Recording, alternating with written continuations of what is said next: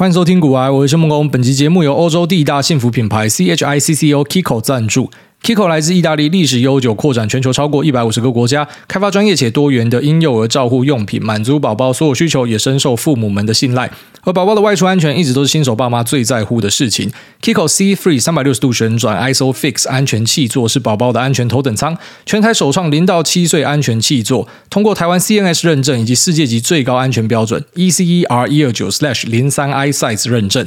后向乘坐可以到四岁，五层防护，使用顶级 EPP 搭配航太级吸震材质，强化宝宝头颈部的安全防护。而台湾家庭习惯将汽车座椅安装在车门侧，SSS 侧盾防护系统更提供了完整安全保护，更高规格，安全更加成。新生儿附有专用支撑软垫，呵护安定宝宝，提供满满包覆的安全感。创新支撑脚两用收折设计，更提供适当的脚部空间，让三到七岁的孩子安全乘坐不绊脚。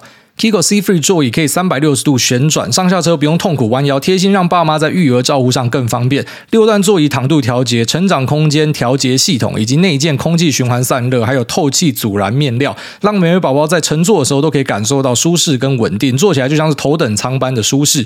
那我自己也是 Kiko 的爱用者，当他们来找我广告的时候，其实蛮高兴的，因为我们自己家里呢也是使用他们家的 C 系列。那他们家的安全座椅是非常有保障的，宝宝乘坐起来呢好睡又舒服，每次送到车上直接就睡着。那这边推荐给所有需要的朋友们，现在可以把握机会，在购买链接这边呢，输入我们专属的折扣码 G O O A Y E 就享有六百块的育儿购物金。这边推荐给所有的地方爸爸跟地方妈妈们。好，那节目一开始呢，我们现在跟大家介绍一本书啊，这又是一本超级经典必看的投资书籍。那一样啊，就是我觉得，就算你没有在投资，你也可以去找来看啊，因为很多投资书籍里面所讲到的观念跟心法，那不只是我这样觉得，我们自己的听众也曾经好几个跟我反映说，诶，其实他们看完这些书之后，他们觉得在人生的道路上对他们有很大的帮助。因为我觉得，其实投资跟个性是蛮有这种联动性的。哦，就是你的个性可能就会反映你在市场里面的操作。你是很急的人，很容易害怕的人，你就是容易当一个 FOMO 仔嘛。那如果你是很稳健的人，那可能你在操作上就会属于相对稳定的，但也有可能会套到深处无怨尤。就是有些可能抱到变壁纸的，就是这一种人。那如果说你是一个这个对风险趋避的人，非常害怕风险的人，那你可能就会呈现你会是一个股债配置的持有者啊，全市场的持有者。那如果你是一个对于风险取向非常高的人，你可能除了在你的配置里面放入一大堆主动部位之外，你还会去追一些成长股，你要去追一些标股、题材股，那甚至呢，你会加入一点币圈的部位啊。所以其实某种程度来讲，你的 portfolio、你的配置、你的选择，它就是反映你的个性。那你的个性如果有调整好的话，适合你自己，你也对自己有非常高的认识，你可能在市场里面表现就会很不错。所以我们很常跟大家讲说，其实，在市场里面不是只有一种方法，就是很多跟你声称说只有一两种方法的，那个是因为他自己看不够多啊。讲白一点是这样啊。那或者有些人会讲说啊，是因为有些方法不适合大家或什么的。但是我自己是觉得没有任何一个方法是绝对的适合所有人，就是他可能对你来说，就算他是一个极度稳健的一个方法，像可能上一集 Q&A 有个人提到的 AOA。我觉得这就是任何人都可以买的东西，可是我相信可能八九成以上的股民买了这个就觉得干，我会睡着，他就是不想要慢慢累积财富，就算你让他重新来过，他也会觉得我要拼一把，我就是不想要这样，妈，我那一年去拿你个什么三四五趴，我宁愿不要，我宁愿就是要赌一把归零我也爽，对吧？就有些人个性是这样嘛，那所以他就会有他适合的方法。然后你不要以为说这样的人很少哦，就是我之前去跟 C Money 那老板 Ken 聊天的时候，他就有跟我提到过，你知道他做的 App 就是台湾一大堆股民啊、哦，你可能自己都不知道你在用他家的 App 哦。他除了那个筹码 K 之外，那他有帮很多作者出 App 嘛，所以一大堆人都在用他们家的 App。他有讲过一个东西，他说其实他觉得台湾的股民哦，大多数啦哦，他他可以这样讲，大多数的其实就是在图一个进入 Las Vegas 的感觉。那是跟我自己的观察其实超像的，因为我本来是一个呃躲在家里做股票的人，所以我的朋友不多嘛。然后后来呢，做股癌之后就开始认识了一些这个地方股友嘛，然后开始有一些听众哦，听众里面可能有些就是那种极小资的。那你知道我们的群组十几万人哦，那十几万人的群组里面，当然就是形形色色的人都会有。你看久之后，你就会发现说，这个老板讲的是很有道理的。就其实蛮多人进市场，他们真的是当成 Vegas 在玩。为什么会说他们当成 Vegas 在玩呢？因为他就是在赌大小而已，他不想承认，可是他其实就在赌大小而已。他可能自己会说服自己讲说：“没有，我知道这个是什么哦，这个是电池题材啊，这个公司做电池的啊。”可他认知就要到这边就没了，就很像是哦，我知道这个是 Blackjack 啊，这个就是打扑克牌啊，他的认知就到这边就停了。那不像有一些可能比较专业，他知道说，哎，这个东西是可以算牌的，这个东西是有胜率、有赔率的。那我我每次下注要下多少？这个就比较认真在玩的。可是其实大多数人都是来玩气氛的。他那时候跟我讲的时候，可能没有办法完全参透，大家可以想象。可是我后来就随着我们节目这样一直录下去，然后越来越多听众加入，其实我观察下来，我真的觉得大多数人是在赌气氛的。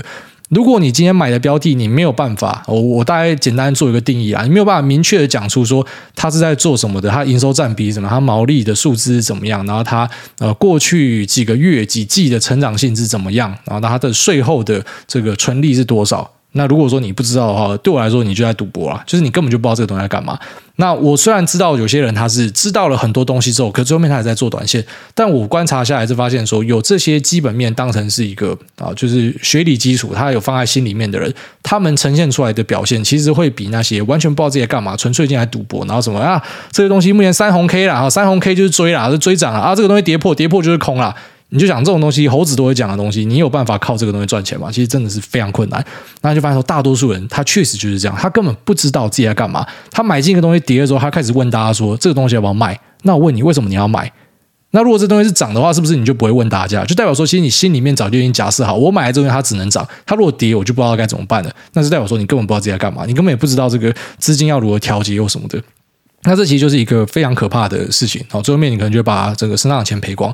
那虽然我讲可怕，都是用我自己的出发点讲，因为对我来说，财富的累积是很重要的，所以我会很注重一些风险上的东西。可是我发现，其实蛮多人他也未必真的在意啊。就对我来讲，就是反正下个月发薪水再进来赌一把，然后再去跟单找个东西再赌一把，然后呃赌输呢就算了，赌赢呢哎就是我厉害这样。那很多人的心态真的是这样哦。但如果说你想要脱离这个循环的话呢，那我觉得我今天要跟大家介绍这本书，它就可以相当程度的帮助你。好，它未必会让你成为个选股大师。或达人，可是他应该可以在之后的呃市场每次有恐慌或是有呃高潮产生的时候呢，那你就不会乱杀，或是你不会乱追，你会比较有一点中心思想，你会比较知道说你自己在看的东西是什么。我觉得这本书非常有效的帮助大家做好这件事情。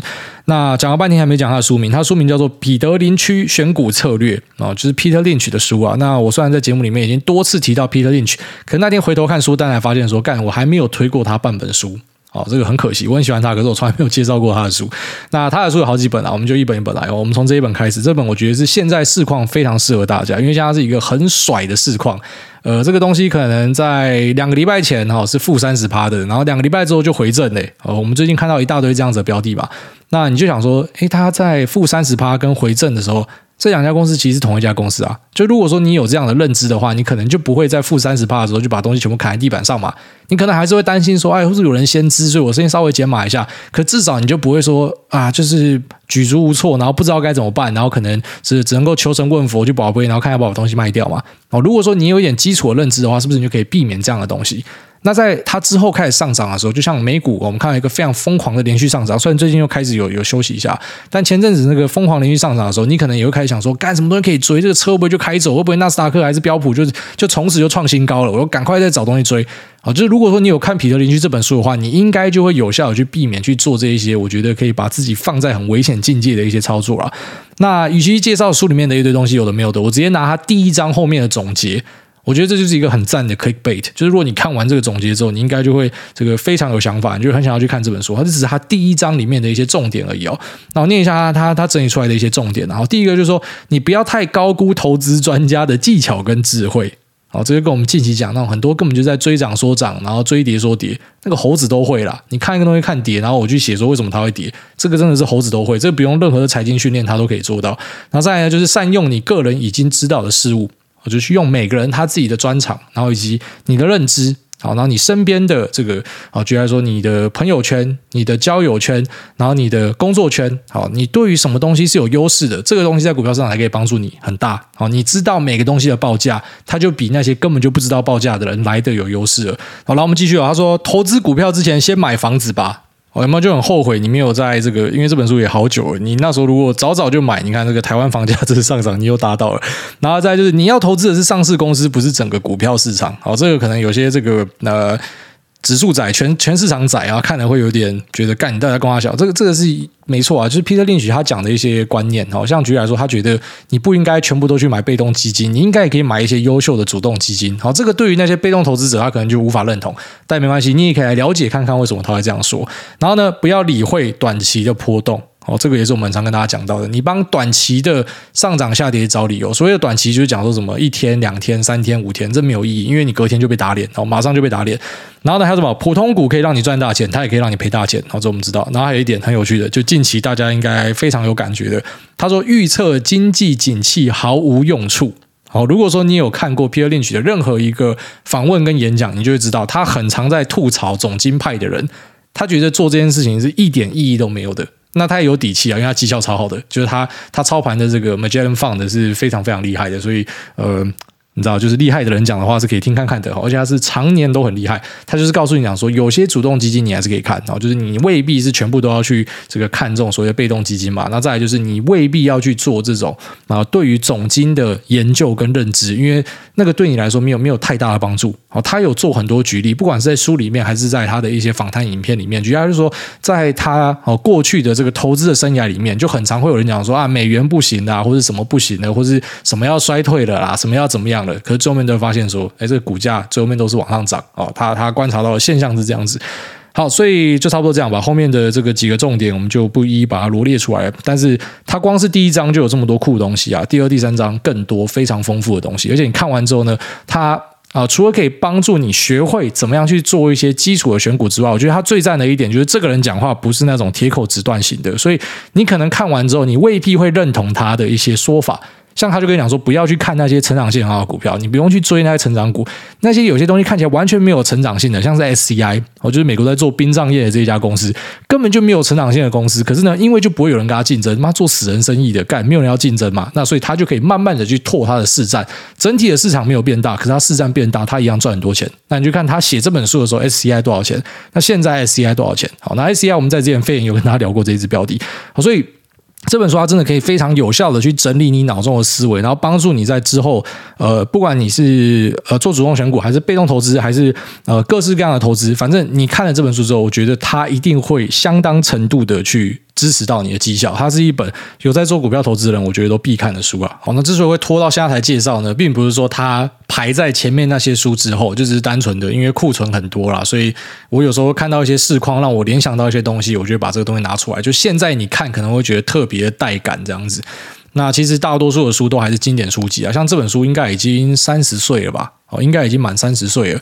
那这些经典书籍我很喜欢的原因，是因为我是相信经典的人啊。哦，什么叫超经典？啊，不是蛋堡那一首超经典呢，就是说这些东西它可以历久不衰，它可以在很久之后还被大家传唱哦，在三十年后还被我拿出来介绍。我相信在五十年、在七十年之后，还是会有人把这个东西拿出来介绍。哦，可能就像是葛拉汉、巴菲特的东西。那像葛拉汉，虽然有些观念什么烟屁股，我觉得他在现在这个时代已经过时了，就他可能没有那么好用，因为你找不到太多这种 net net 的东西。真的跌到 net net，可能就是他妈真的要去死了。那。也不是说什么他有一个观念不对，这个东西就不能用。你会发现有很多的这个通则是差不多的啊。那这些东西经过时代的考验，其实更显得它的珍贵哦，并不是说什么，因为我都是专门去挖一些老书来讲。你怎么不接到新书？新书也是有啊，但是就是按照一些我自己内心排定的优先顺序，然后跟当时的市况来跟大家推荐。好，那这本书呢，我觉得就很适合现在哦。如果说那你想要再增进自己的操盘实力。虽然未必哈，要要强调一下，就股市里面的各种努力呢，都不是说你有努力就一定会反映在你绩效，这是很现实的一件事情。但这个东西是有几率哈，有几率会让你变强，我觉得蛮高机会的，所以大家可以试看看。好，接下来我们就进入市场的话题啊。那首先，我本来是想要先花一点时间跟大家聊一下，为什么台湾人应该莫急、莫慌、莫害怕。哦，我觉得如果再走回去封城的老路，或者说各种呃强迫大家关起来的老路的话，是非常糟糕的。因为全世界就剩下他妈共产党在做这件事情，所以如果你台湾也跟进的话，就真的就血浓于水嘛，就你们在做一样的事情嘛。那后来我发现说，好像没有必要去宣导这件事，因为我在路上哦，就是这个礼拜有去中山，那有去信义啊，然后有去新生。那也跑去了林森，哦，林森不是大家想坏坏的地方，我就去吃饭啊，去餐厅啊，然后就发现说各地的百货餐厅路上满满都是人，哦，所以大家应该已经开始去习惯于病毒这件事情，就不会再觉得很害怕。反正本来就是疫苗打好打满就这样了，不然你还要求什么？我觉得有些人他是。怎么讲？是小学被打怕了，是不是？是小学那种差一分打一下的心态啊！我们一定要清零，我们一定要压到最后面，我们一定要怎么样怎么样？那你要告诉我，你到底要压多久？你的解方是什么？其实很多人没有解方，他就是他可能真的很害怕吧？那没你真的害怕，你可以躲在家里，你就不要出门就好，对吧？你不要出门，你也不会染上诺罗，干诺罗会落赛呢。你也不会染上流感，流感一一年不知道死掉多少人呢？你就都不要出门，你就最安全嘛。可是你不可以要求说大家也不要出门啊。有些人可能现在开始会用一些，我觉得已经类似情绪勒索的东西啦，就讲说啊，这个就算台湾现在这个致死率很低嘛，可是你就想哦，如果说我们台湾两千三百万人有个零点几趴致死率，有多少人会死掉？我可以讲难听一点吗？就到底干我屁事？对啊，会有人会死掉，那干我屁事？我不可以为了每一个。病毒每一个流感有人死掉，所以我就不做什么事情吧。那到底干我屁事？我当然希望那不是我家人，所以我们要做好什么？就是你去保护自己，你该打疫苗去打疫苗，你该做好防护你去做。可是最后面你还是要继续生活，是这样子的。好，你不可以去很期待说什么这个社会要因为你好，因为你一个人的害怕而去做什么样的调整。你害怕，你可以躲在家里，你不要出来，像外送很方便。好，其实就这么简单的道理。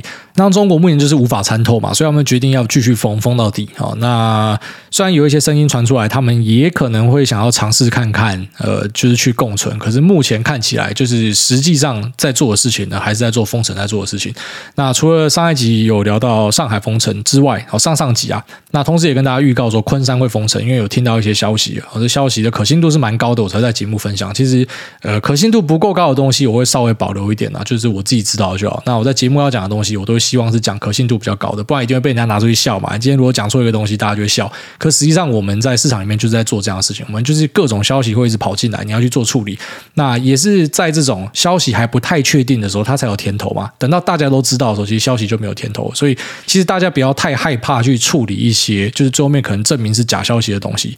好，如果说你真的都要别人帮你 filter 掉的话，其实对于你的市场操作，它不是一件好事。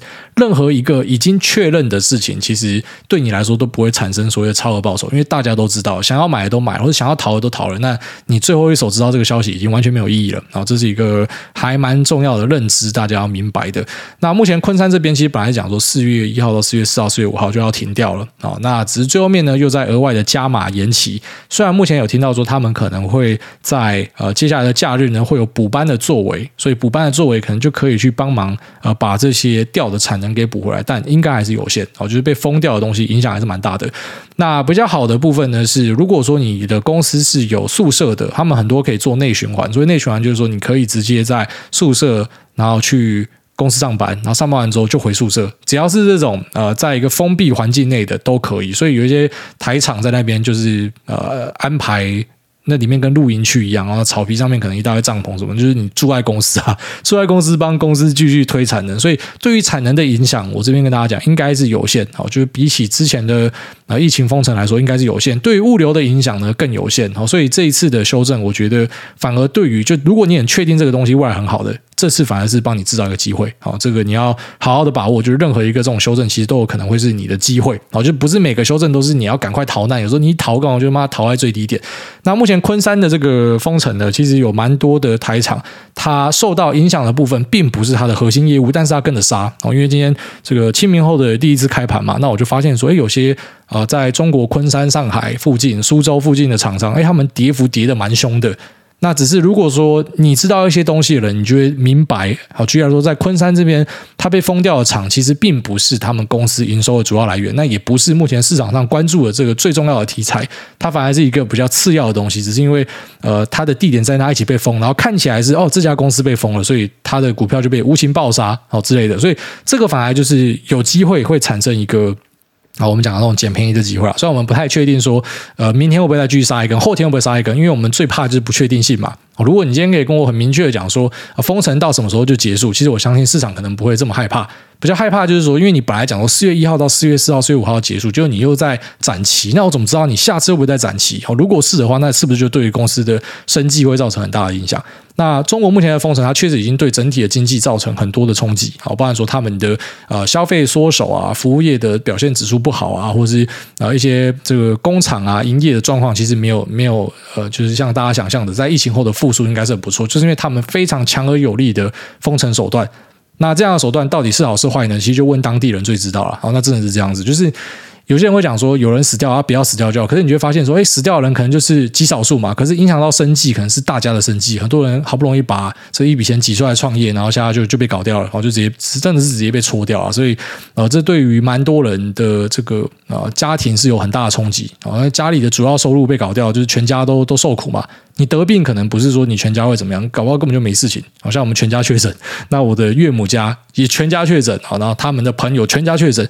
啊，都没有事情啊。当然，有些可能这种家里有老人家的，就就很不幸的啊，可能会产生一些悲剧。可是没有办法，事情发生就发生的。重点是我们家要怎么样解决？我们要怎么在中间找到平衡？你没有办法找到一个所谓的完美最佳解啊。很多人是活在那种模拟市民的世界啊。你以为说大家真的可以关起来关三年五年啊？不可能啊！哦，你不可能因为一个这个。呃，目前你看到致死率是这样的一个病毒，大家关起来，不然你当那些欧美人是傻了是不是？好，你这这些取消口罩禁令的是傻了是不是？对啊，你们疫苗打好打满就好了，那为什么你要取消口罩禁令？戴口罩很难吗？为什么他们要取消？好，这是大家去思考一个重点啊。只是可能我发现很多人是无法参透的。好，那接下来下一个话题来稍微讨论一下 Gogoro。那 Gogoro 在美国这边呃已经完成上市转换了，它本来是一个 Spec 交易代号是 PPGH，那现在已经变成 GGR。好，非常恭喜这家台湾公司可以在美国上市啊，这是一个很大的里程碑。那关于 Gogoro 的呃。财报的资讯，IPO 的 deck，我们在之前已经有跟大家聊过了啊。那些东西先不谈，我们还是先跟大家恭喜说这个啊可以顺利在美国上市，这是一个好事情啊。那让美国人看一下，妈台湾人厉害啊！这一支上面有鹰眼良，有有王雪红。那当然不知道跟大家讲说有他们，所以这支股票就很会炒，很会飙什么。那是一个开玩笑啊，就跟大家分享说，哎，这上面有做这两咖啊。就如果是老股民，应该要知道这两咖很厉害。就是王雪红虽然呃。宏达电上面可能有很多受伤的人会很不爽他或什么的，可是你你必须得说，这个这个女的就是妈的，真是标股制造机啊！然后宏达电啊、威盛啊，那或者像 Google，哎在美国 IPO，你就想 IPO 跟 spec 这个东西在美国已经很不香很久了。已经一年没有人要炒这样的东西，就连那东南亚最大的 Grab 上去也是直接妈跌烂。可是你看，它竟然可以让美国的这个 Spec 市场起死回生，竟然有 Spec 会飙，诶，就是很难想象这样的一个状况。那果然是血红啊，眼光非常厉害。那阴阳呢？鹰眼良他是一个。厉害的投资家了，而且我觉得他看得很长啊，所以他在台湾有投一些生技，好，这些生技应该一蹲都要蹲非常非常久的，但他都是很早期的股东，所以我觉得这两位都是很厉害的投资者，好，然后再来就是上面有淡马锡啊，有国发什么的，所以呃，之后上市之后就是大家都可以下车了。那要跟大家提醒一下，就是你有去买这个 PPGH，因为我知道蛮多可能是冲着我之前有跟大家提过说 Spec 可以当一个资金的停泊点。所以停泊点就是说，因为它如果还是一个 spec 形式的话，它没有完成收购，它是要把它的这个现金退还给大家的，所以它下档是有限的，有些十块，有些是二十块，那个就是底，它不会再往下跌了，因为那个地方就是如果它没有收到东西，它就要退给你。但如果它今天成功并到东西的话，好，那它。并成的话呢，这东西就可以开始往下跌了。这大家要注意。就如果你当时是停泊现金，好，就照我讲的那一个做法，你停泊现金，然后上档是无限的嘛，因为可能会捞到一个大标的就喷翻嘛。啊，下档是有限的，因为它它这个最低就是十跟二十，就是它的 par value 这样。那只是它如果合并成功的话，就不会有这个下档的防守了。我这边要跟大家强调，所以你之前你买进 Gogoro，因为我看到我脸书写出来，然后蛮多人他在下面留言讲说，哦，因为他们在停泊资金，这应该就是听我跟大家聊到之后，然后去做的。你要知道，他如果今天合并成成功之后，你下档就没有任何的防护了。好，所以你要去停泊资金，你可能就要找下一个就是贴近票面价值的 spec，这是蛮重要的一件事情。好，那我们最后一个话题就来跟大家聊一下，Elon Musk 去收了 Twitter 股份这一件事情。好，他总共收掉了九趴，好，这是很大量的股份，比创办人 Jack Dorsey 要来得多。那他并不是透过一次性的巨额交易啊，他是透过了差不多为期三个月。类似我们讲主力要去收筹码，不要给大家发现，慢慢收，慢慢收这样，然后就收到了九趴，在十三 G 的报告里面公布出来说，诶，他是成为了一个九趴的 passive investor，是一个被动股东。那之所以被动股东，就是说，如果你今天超过十趴的，一般就会是积极介入公司啊。那虽然他是九趴是所谓的被动股东，但公司还是把他邀进去董事会里面的。所以我觉得现在可以直接把 Elon Musk 当成是这个。呃，Twitter 的新指标，我觉得可以这样看，就是 Twitter 应该就是 Elon Musk 的形状了。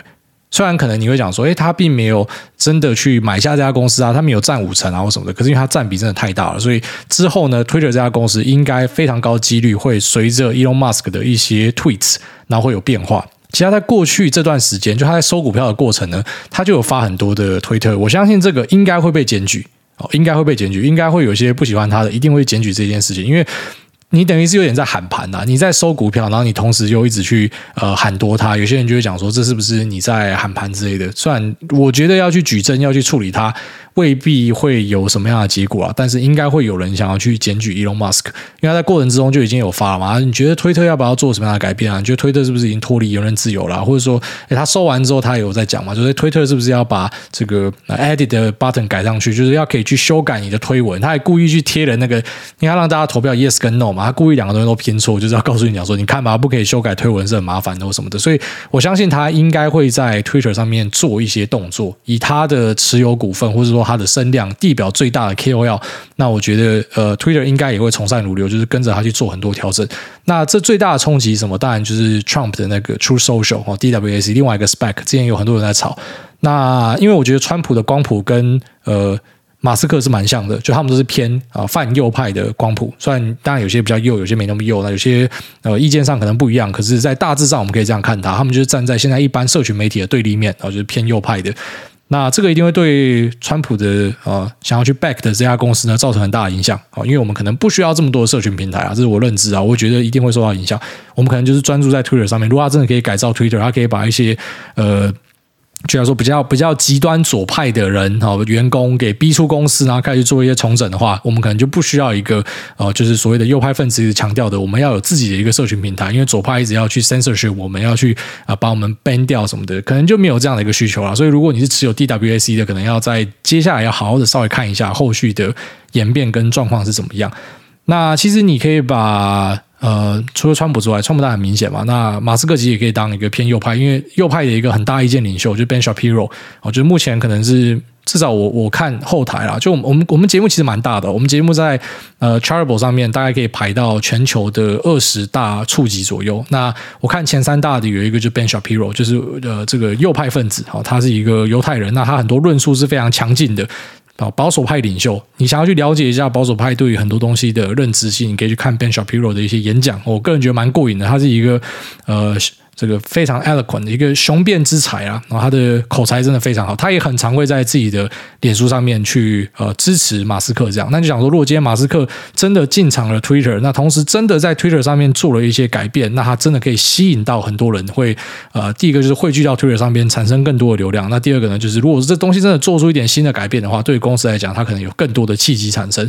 那无论如何，光是他上车这件事情，他之后的呃各种推文，我相信都会对市场造成很大的影响。哦，就如果你今天是 Twitter 的股东的话，之后应该就可以感受到各式各样的云霄飞车、上冲下洗之类的。只要他发任何东西，我相信都会对这个 Twitter 造成很多的冲击跟影响。啊，因为我我不知道大家知不知道这件事情，其实有蛮多呃这种在做爬虫的，他们会去爬马斯克的推文，今天马斯克写什么，写到哪一个币，自动就去买进。哦，有些可能没那么先进的，那就至少他会跳一个通知给你，你马上在马斯克发完文的什么五到十秒内，你就去下单那个东西，因为他其实真的是目前地表上最大的投顾啊，就是他喊什么什么东西就会动，像他之前喊那个 Etsy，哦，就是在做手工艺的网站，喊完那个东西就喷嘛，然后他喊你什么狗狗币，狗狗币又喷嘛。然后他他喊特斯拉的标的，特斯拉可能就会就会有动作，所以才会被人家检举嘛，才会被 SEC 调查之类。所以他所在的标的呢，之后大家应该就可以感受到这个马头股的威力啦。哦，所以我觉得这还蛮好玩的一件事情。我本身就有持有一点推特，我现在会加大我推特部位，我会找机会加大。好，没有没有别的目的，没有要追求什么投资报酬，也就是我觉得这件事情很爽，我要参与看看。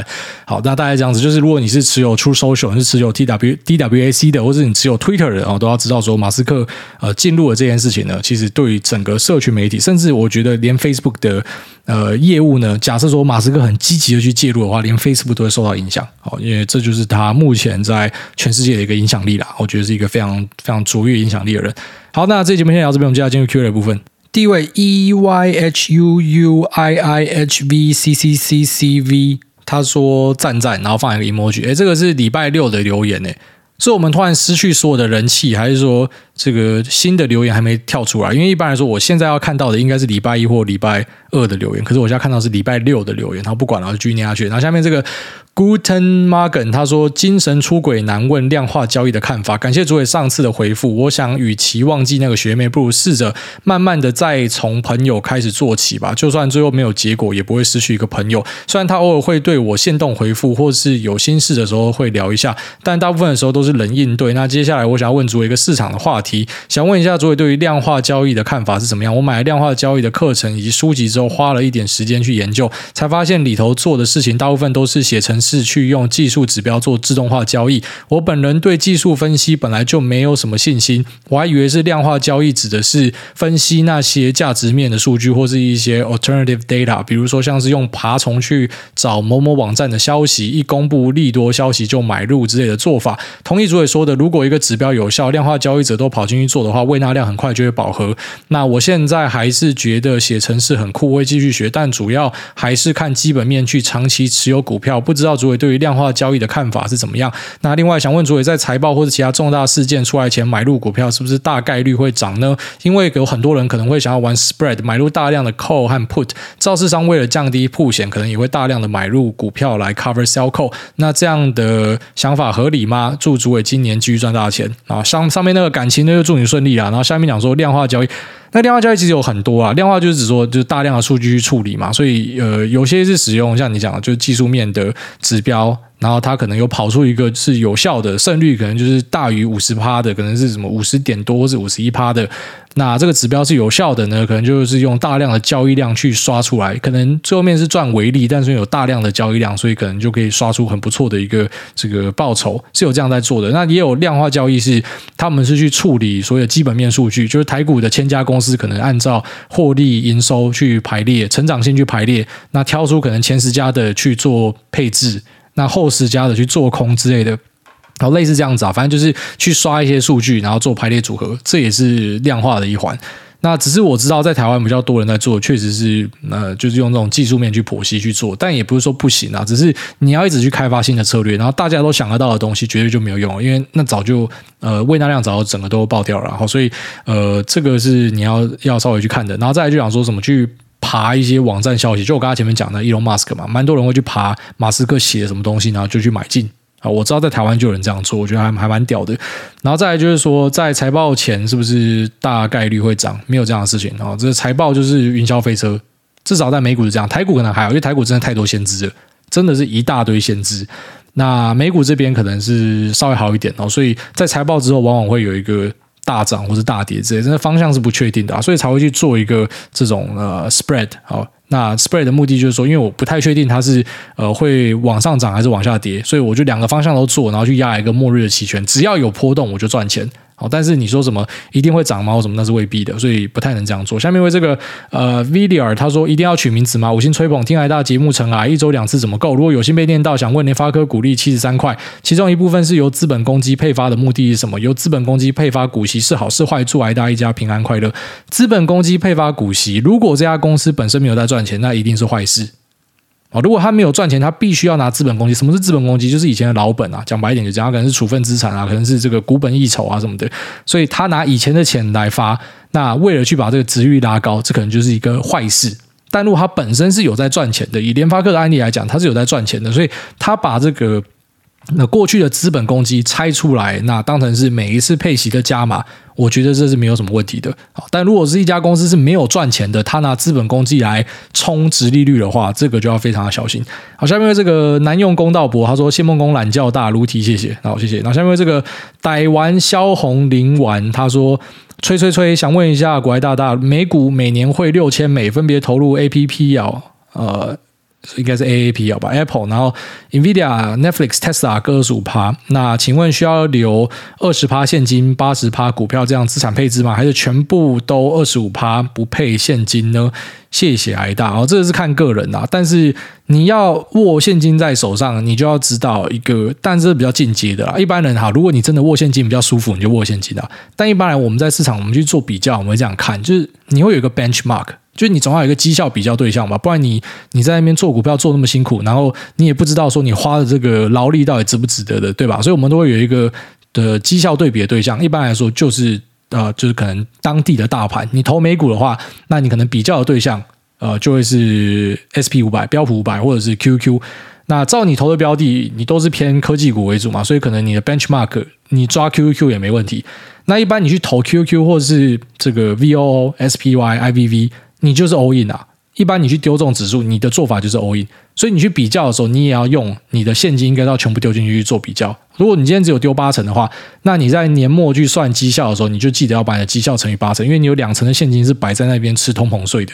但这是比较进阶的做法，所以一般会建议大家，就是你的现金来源应该就是你的每个月的可支配所得哦，你你有赚钱，这个就是可以入金的钱，这就是你的现金，你没有必要再额外扣一堆现金。但当然，如果你觉得之后有机会大跌，这已经是 time the market，这已经是想要去预测市场。虽然我们已经告诉你，很多大师都跟你讲预测市场是不可行的，我也跟你讲预测市场不可行。但假设你真的相信你有机会预测市场，你真的相信之后会先跌的话，那你扣一点现金在手上，让之后更有余裕可以去加码，或者说你可能晚上睡得更好。是没有问题的啊，但是我还是要提醒一下，就是你扣现金的人，因为你扣二十趴可能还好，有些人扣现金怎么扣五十趴、六十趴，你就要知道你比的 benchmark 是大盘啊。如果说大盘你是 all in 丢进去的话，它跑出来的绩效可能除了本来就已经赢过你之外，那也因为你丢的现金更多，资金利用的效率更好，所以整体的总报酬又更好。所以一般我们才会讲说这个呃现金的比例不要扣太多手上，就在讲这件事情，因为你比的对象你的 benchmark 就是呃这些指数。或者是一些股债配的，而、啊、股债配它其实也是直接把所有的现金都丢进去嘛，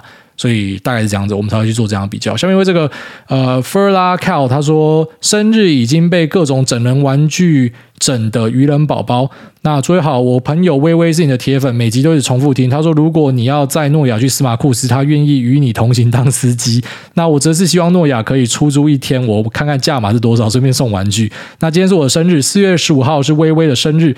那希望癌大可以祝我们生日快乐，祝我们早日哦，愿望早日成真。OK，所以这个我看一下，礼拜五，礼拜五是看礼拜五是几号啊？看我手机哦，手机在我在我手手上。礼拜五是四月一号哦，所以你的生日是愚人节啊。那这个 Furaka 我就祝你愚人节生日快乐哦。难怪你都会被各种整人玩具整。然后微微四月十五号，四月十五号也祝你。生日快乐！出租诺亚，哦，这可以考虑看看。如果价码不错的话，这小孩子就拿来租了，这绝对是没问题的。下面为这个傻眼五五五五，他说五星推推，听癌大骂干就是爽。那听了癌大一年多的节目，感谢癌大无私的分享。那终于在今年年初鼓起勇气，捏着挂号不存在的懒趴进入了美股市场。那大概花了一个月的时间完成建立八成大盘加两成个股，期间正好遇到升息还有战争的坏消息。那现在大概小赚五趴，剩下大概四万美，有想呃试试看选择权的操作。那之前印象中艾大有。提到在股市波动大的时候，可以利用选择权来赚取保证金。想请教艾大，目前有 V O 和 QQQ 个别超过一百股，那加上手头有现金四万美，那请问想做卖方赚权利金的话，会建议使用哪支股票以及怎么操作？谢谢艾大，祝艾大全家健康快乐，艾大荷包赚满满，拯救美股大家发大财。好，那你都有超过一百股嘛？所以等于说你现在就可以去卖出 V O 或是 Q Q 的 call。拿来赚取这个 sell call 的一个权利金，因为你这样是 cover sell call，所以呃基本上是没有风险的啊，因为你的风险是在于上涨，因为你是 sell call 嘛，所以风险是来自于上涨，但因为你有现股的保护，所以上涨的风险是被对冲掉的。你这个策略的缺点就是，假设 VO 或是 QQ 大涨的话。后面的就没了，就你 sell call 的 strike price 以上你都赚不到了。但假设你很有把握，VO 跟 QQ 会停在这边盘整，那你抓一个合理的区间哦，你觉得就是在结算之前不会碰到的区间，你在那边 sell call 去赚权利金，可以这样做，这是一个策略。那另外一个策略怎么做？另外一个策略就是，假设你要继续接 VO 跟 QQ，你就去做 sell put，你就去 sell put 在一个你想要接的价位。那如果说这个 VON 跟 QQ 在到期日没有跌到那个价位的话呢，你就可以赚到这个权利金。如果跌到怎么办？你就是打折买 VON 跟 QQ 爽吧，因为你本来就要买嘛。那你今天收一个权利金进来，如果跌到这个以下，你就是要要要交割嘛。那你就是打折买股票，虽然可能它会继续跌，可是没关系，因为你已经是打折买，你就是爽，因为你本来就要买，你懂我意思吗？所以，当你今天有正股的保护，你有现金的保护之下，其实你真的可以做比较多的策略。那这两个卖方策略，就是呃，我觉得还蛮适合，你可以做看看。虽然我还是要再强调，在美股我不太建议做销扣因为美股市场真的太变态了，美股市场是涨不会停的。所以，如果你今天真的做一个销扣而且可能 sell 的价位又不好，刚好又遇到这个市场的大飙涨，然后类似你看，可能在过去的两三个礼拜，美股怎么样反弹，那个那个上涨幅度太可怕了。就如果说当时你有销扣你等于你后面全部没赚到，你只赚一个小小的权利金，那你后面上涨的你全部都没有你的份，那就很可惜。所以这个 sell call 跟 sell put，sell put 我觉得是一个比较好的策略，因为它是拿来接股票用的。那 sell call 呢，就是你要确定这个东西不会涨。那你也要认知说，这个东西如果继续涨，后面就不是你的。你觉得 OK，你可以做这策略，但在美股我真的是不太建议大家这样做。然后再来就是要要要用哪一个股票来做，那股票就不一定，股票就可能要稍微注意一下 IV 哦。今天如果它的波动率是放到很大的话，就算你方向看对，你也会赔钱。这是很多人搞不清楚状况，他以为选择权就是，要不就是选择一个方向，我押对就赚钱吗？没有，如果今天是波动率是超级大的，那你在波动率很大的状况之下，你去买一个 call 好了。可是之后这个啊、呃、股价假设是盘整，它其实是没有动，但你的扣就会不停的扣血啊，因为这个波动率开始往下收敛，你就会扣血。那再来就是时间价值也会让你扣血，所以要去玩个股的选择权，我觉得小量一定是先非常小量慢慢玩，搞清楚状况再考虑把它放大。哦，大概这样子。然后下面为这个 Marco Zengo 他说脑袋都是股癌的形状，五星吹一吹。大你好，小弟今年三十一，我对股票。完全不懂啊！从对股票完全不懂，然后听到有基本观念，都是依靠癌大的节目，可以说是脑袋都是股癌的形状。四月要到新公司报道，那希望癌大可以祝我工作顺利，也祝癌大一家身体健康。好，这个 Marco Zen Go，祝你在新公司报道，呃，这个可以广结善缘哦，老板喜欢你，那升职升得快，又赚到钱，好，这应该大家都希望的。下面为这个 Edison Chang，他说梦到主委，那梦工哥你好，我梦怡啦。请问一下，小竹尾长大一点之后会给他看哪一类的卡通？日系巧虎、英系佩佩猪、韩系波利、美系汪汪队，或是支持本土的水果奶奶？那括号希望小竹尾长大后，方舟希望能够带我上去。那现在时间是四月一号的下午三点。对啊，蛮奇怪的，就不知道什么这一次都是念到这个呃礼拜五跟礼拜六的，礼拜一跟礼拜二留言没有跳出来，但没关系啊，就就就爽到这些人，也不一定爽到啦，就是。好像往自己脸上贴金，没有，反正我大概跟他讲，反正留言就是这样啊。那个他怎么样排，我就怎么样念。然后他说，呃，会看哪一种卡通？诶，应该会是以佩佩猪跟汪汪队为主吧，因为我觉得这两个真的真不错。那台湾的水果奶奶还是可以试看看。他目前他是比较喜欢俄罗斯的卡通啊。我可能之后我再丢到我自己个人脸书上，就他很喜欢的那些唱歌的 YouTube。好，就是二系的，他其实是比较喜欢二系的。好，下面有竹立的女儿，她说：“股癌五星吹吹吹。”那注意你好，我是自己操作两年多的菜鸡大三生，从一开始的本金大概翻了十倍，没有开过杠杆。但是有个问题，就是我一直以来买进的标的都是亲戚做什么我就无脑跟，几乎没有赔过钱。我想说自己要学一点东西，所以基本面、技术面、筹码面也都有去了解。结果绩效真的还是不如跟单。想请问主委，如果这种状况，我是不是继续跟单就好，把时间拿来做其他的事情呢？还是应该改变学习的方式，驻足一家身体健康，每天开心赚大钱啊！这个你在那个 Telegram 应该看得到我的 ID 啊，你可以从现在开始私讯我说你的亲戚到底买了什么东西。两年翻十倍，虽然过去两年是很激情没错，可是可以做到翻十倍，而且是在没有杠杆的状况之下，是非常厉害，很屌哦，极屌无比。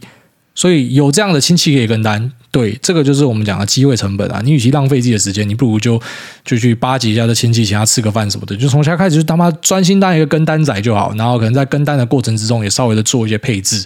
啊，就是不要说什么 all in 跟，如果他有一天错了，你一样会落赛嘛。就稳稳的跟啊，稳稳的把一些钱收下来，就当个跟单仔就好啦。我看起来是没有什么太大问题啊。干他绩效这么好，是我也跟啊。如果我身边有这样子的人，我还他妈我要浪费时间研究股票，他妈有病哦。那如果你还是有这种好学之情的话，呃，你就去买我刚才一开始推荐的书吧。下面这个 Jamo 七八七八，他说小小酸民观察家，那艾大你好，先前集数很常聊到酸民，刚好身边也有些酸民朋友来分享一下。对我来说，酸民言论再恶劣，其实大多都是没有恶意的，错只错在不好笑跟没有逻辑，也就是没有什么幽默感跟智商。那前者包含一点跟不上时代演进跟时下流行，所以其实是有一点点可悲的。那后者单纯智商低，容易被媒体操弄情绪。总之呢，以后艾大。碰到酸民的言论，要么他酸的好笑，或是有逻辑，那笑一笑就给过；酸的不好笑、没逻辑的，就问他敢不敢来西门町六号出口面对面盯着老子讲。敢的话，你就直接鼻梁给他一拳，那么问题就解决了；不敢的话，无视就好了。大多酸民的日常生活存在感本来就低的习惯的。那 by the way，我文章开头提到的酸民朋友，现实生活都是那种阿姨好、叔叔好，谢谢您，麻烦您的乖宝宝。网络上嘴罗志祥，路上碰到还是会问说要不要一起去合照，那真的可爱。以上分享，最后祝挨大一家大小平安健康，Meta World Peace。好，谢谢你的分享。其实，呃。就是人人在外头飘，哪有不挨刀嘛？就大家都挨刀，像像我自己也蛮常挨刀的。像我每次挨刀，我就会有一点呃心情会受到影响啊。以前会受到比较大的影响，现在越来越少。所以你发现我抱怨酸民其实越来越少，那就是我偶尔会提一下，因为就被酸就会拿出来，觉得好笑就会提一下这样。那以前确实会受到影响，就会觉得奇怪，我又没有跟大家收钱。我没有跟大家收钱，那我都是尽量在帮忙大家，我也不会去批评，就是说啊，你学的方法是对还是错，就分享我的看法给你而已。为什么我会遭受到这样的攻击？就一开始你又无法理解嘛。那很谢谢你跟我剖析，就是他们的心态，我是没有认真想过。但我后来我自己的解方就是，就你干嘛在意这么多？一定会有人讨厌你啊！就我每次会想到这种啊、你被攻击而讨厌，我就会去看一下 Pink Floyd 的的 YouTube 影片，我就会看一下 Radiohead 的的，的 YouTube 影片。虽然现在没有办法，就以前我会看，然后你就会看。一定还是很多人点那个导赞。你想说，干这样的音乐也会有人点导赞，太扯了吧？这个 Dua Lipa 的音乐也会有人点导赞，所以就是不管你你怎么样，都一定有人讨厌你啊！你只要可以理解这件事情，你就会对于很多的批评就会云淡风轻的。有人讨厌，代表你成功踏出同温层啊！往个好处讲是这样，就如果你你的东西都没有人要讨厌你的话，代表你其实一直在自己的圈子里面玩而已。好，下面这个动感超人 OU 他说，呃，咕噜碰碰咻咻咻噗啪卡碰。请问小豪跟亨利头发前面那撮卷一圈下来的头毛叫什么来头？感觉很帅耶。小豪跟亨利知道他是谁啊？下面一个低调炒房仔，他说低调炒房仔，乖大你好，上一集节目说出来的用现金投入衡量不动产投资获利的方式，那的确是身边有在做短中长期投资房地产的人用来估算获利的方式。挂号当然还必须要扣除房贷成本和移转规费的成本。那很多不懂的人还在用房价除以获利计算，实在是太可爱了。结果我们的算盘居然被你识破了，那果然是乖大大，小弟佩服佩服。那。另外，很多人在看房价近期的涨势，鼓吹着泡沫来临。小弟第一线从业人员只能够笑笑的。那请抱持上述观念的朋友，打开五九一来看一下租屋市场的涨势，再来告诉我，如果你是屋主，是否会降价出售呢？那目前市场还是有不少房子，贷款三十年后每月本利摊还还低于房租，等于买房之后还有正的现金流，让屋主能够没有压力的继续持有，并等待未来获利出脱。不说了，我要继续去炒房了。祝福。不说阿友们都可以在股海赚得满钵满盆哦，非常谢谢这个低调炒房仔的分享。那我必须得讲啊，就是我年轻一点的时候，我确实会觉得，就是炒房的人好像他们很可恶，他们害我没有办法买房子。我觉得这也是很多人年轻人他这个心里会想的。但是到最后，你就可以慢慢理解啊。你的大学毕业会有这样的想法，可是我觉得出社会之后就不可以有这样的想法，你就要开始去理解，讲说每个商品的交易，就是呃，如果它真的是有行无市的话。它就不会是那个价格了。如果这个东西真的是有价没有量，没有人要交易的话，那那那终究它就会崩下来。可问题就是，这就是一个现象，就大家都喜欢买，大家就是喜欢买房子。你就问嘛，这些每个在抱怨房价的，你是不是每个你就是想要买房子吧？不然你是怎么会一直看它？如果今天大家都不要买的话，我相信可能房价支撑就不会这么强。所以这就是一个很现实的问题，因为每个人都想要买，就就连这些在骂的，其实也都是想要买，只是价格他买不起，他还没有办法买而已。但他就是想要买，所以你想，你们每个人其实都是支撑。哦，如果你真的要跳脱这个这个轮回的话，就是你就是用租的，不然就是你你就是不要买房，就是表态也很清楚。其实你不要买房，在台湾生活就很轻松了，你不用急住头期款，生活在台湾，其实我们的日常开销什么真的是比国外便宜很多啊。好，这是我自己的感受。台湾比较贵，可能就是房子跟车子这样子。那我我自己对房地产的感觉是还好，因为对我来说，我不太确定以后会住在台湾还是住在就是跟老婆回欧洲之类的，所以。就算现在有一个房子之后，搞不好也处分掉。所以对我来说，这就是一个呃，像我那时候分享嘛，是他跟我的租金算起来差不多，啊，我头款有头款付下去给你，那我等于我我在缴房贷，就等于我在我在缴租金是一样啊。实际上这个东西是变成是我在存钱的，我，不知道大家有没有听懂我的意思？那这边就这样拜。